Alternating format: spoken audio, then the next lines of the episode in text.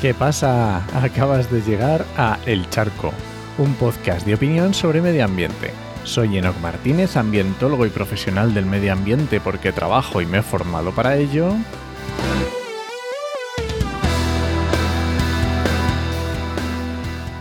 Y hoy voy a opinar sobre fotovoltaica y agricultura intensiva. Pero antes recuerda que este podcast pertenece a Podcastidae, la red de podcast de ciencia, medio ambiente y naturaleza, y lo puedes encontrar en enochmm.es barra el charco. Este episodio viene por un movimiento en redes sociales que seguro que igual has visto, que se mueve con el hashtag renovables sí, pero no así. ¿Vale? Que está muy chulo, podéis seguirlo, os dejo por supuesto siempre enlaces en las notas. Y obviamente hay que poner más renovables, pero sin cargarnos la biodiversidad. Que así en un resumen muy rápido es lo que es los principios de que se siguen, ¿no? Y sobre todo se enfoca en parques eólicos, porque los impactos son más claros, pero de propina también recae sobre el tema de las placas fotovoltaicas. Y también se, bueno, se le echa en cara ciertos eh, impactos sobre el medio ambiente y sobre la biodiversidad. Y esto me parece fatal. De la eólica no voy a decir nada, pero de la fotovoltaica, eh, como que mismos esto de los impactos lo tenemos que ver. Lo primero voy a hacer unas pequeñas consideraciones, ¿vale? Y es que eh, lo primero es que la fotovoltaica sobre cubierta, sobre edificios que ya existen, debería ser un estándar de la construcción ya implantado, o sea, debería ser lo normal.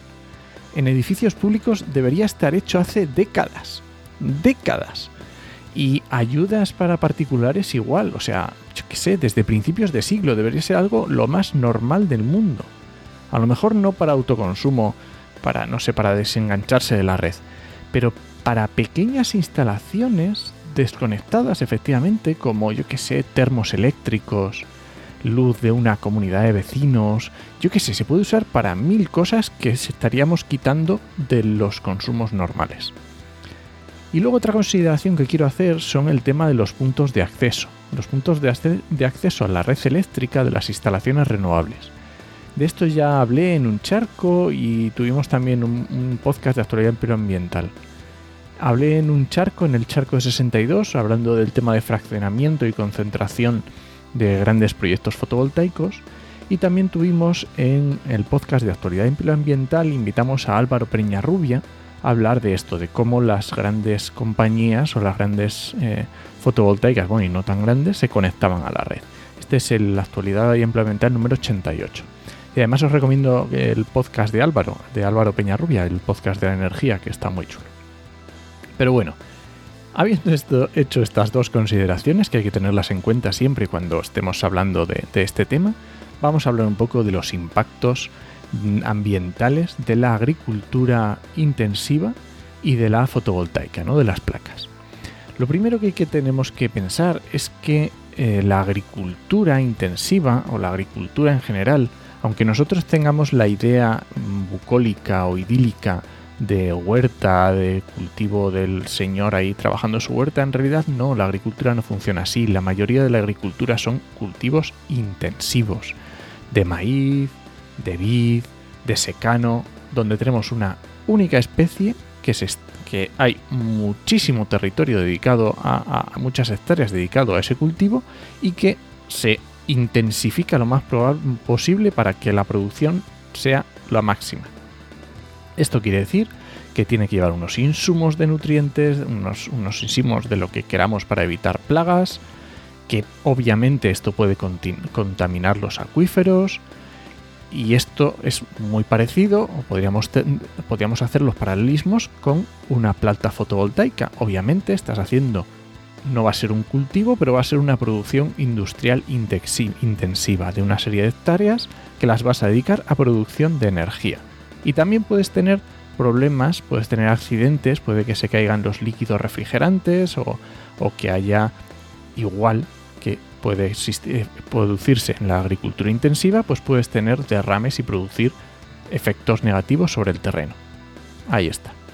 Luego en tema de biodiversidad, tenemos que tener en cuenta la biodiversidad de un monocultivo no es tan grande. De hecho, eh, hablé incluso del tema de la abeja común, de la abeja de la miel, que, es ganado. Al final es, es otro, otra producción diferente, ¿no? Hablé de ello en el charco 25. También tenemos que tener en cuenta, y esta es una crítica que se le hace también a las grandes eh, fotovoltaicas, es que son o están en manos de grandes fondos de inversión. Y vamos a ver, en, nuestra historia reciente ya se intentó hacer mm, promover la, fotovoltaica para particulares, 2007-2008, y acabó mal. O sea, solo tenemos que buscar un poco en la hemeroteca y ver qué fue lo que pasó y cuáles son los movimientos. Y tenemos, no sé, lo Real Decreto creo que fue en 2007, 2008 y luego en el 2012 creo que fue ya la puntilla, si no recuerdo mal.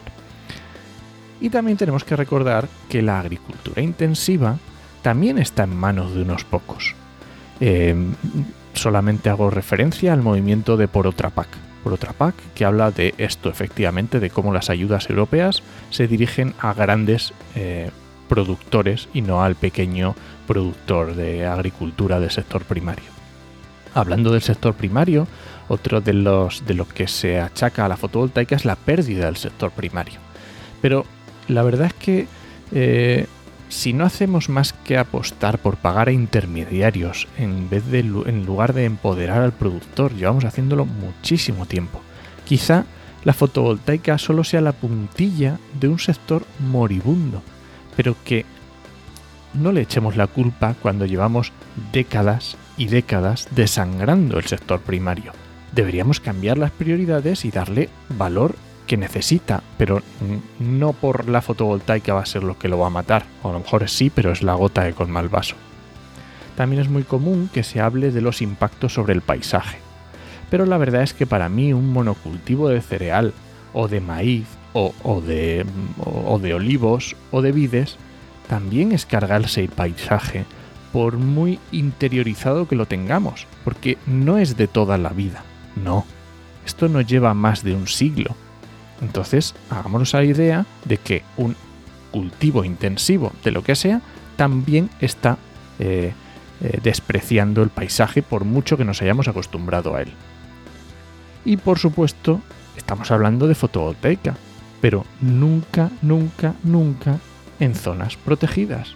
Si tenemos una zona de esteparias, pues perfecto, pues ahí mm, obviamente los no tiene que que producirse este, esta implantación de renovables y los estudios de impacto ambiental deben reflejarlo y la administración debe denegarlos. Y luego también es muy interesante, que yo tampoco he visto mucho, he leído mucho, y es por qué no añadir a la fotovoltaica algún servicio ecosistémico. Se me ocurre, por ejemplo, añadiendo aromáticas y cultivando miel, que ya hemos dicho que es producción, pero bueno, sería diversificar el uso del territorio. Así que, como conclusión, por favor, cuidemos muy bien los mensajes que damos. Ya la liamos muy gorda con la comunicación del impuesto al sol, que significó un retraso tremendo y significó un estigma para el pensamiento del, colectivo, pensando que no se podía poner eh, fotovoltaica porque te cobraban. Y obviamente era así, pero no en todos los casos. Así que por favor cuidemos muy bien los mensajes que damos desde el colectivo más sensible con el medio ambiente, porque a lo mejor estamos poniendo palos en las ruedas a actividades que tampoco son tan impactantes sobre el territorio. Y nada, este ha sido el charco de esta semana. Si alguien te pregunta, no lo dudes. Te lo dijo en HMM. Nos escuchamos.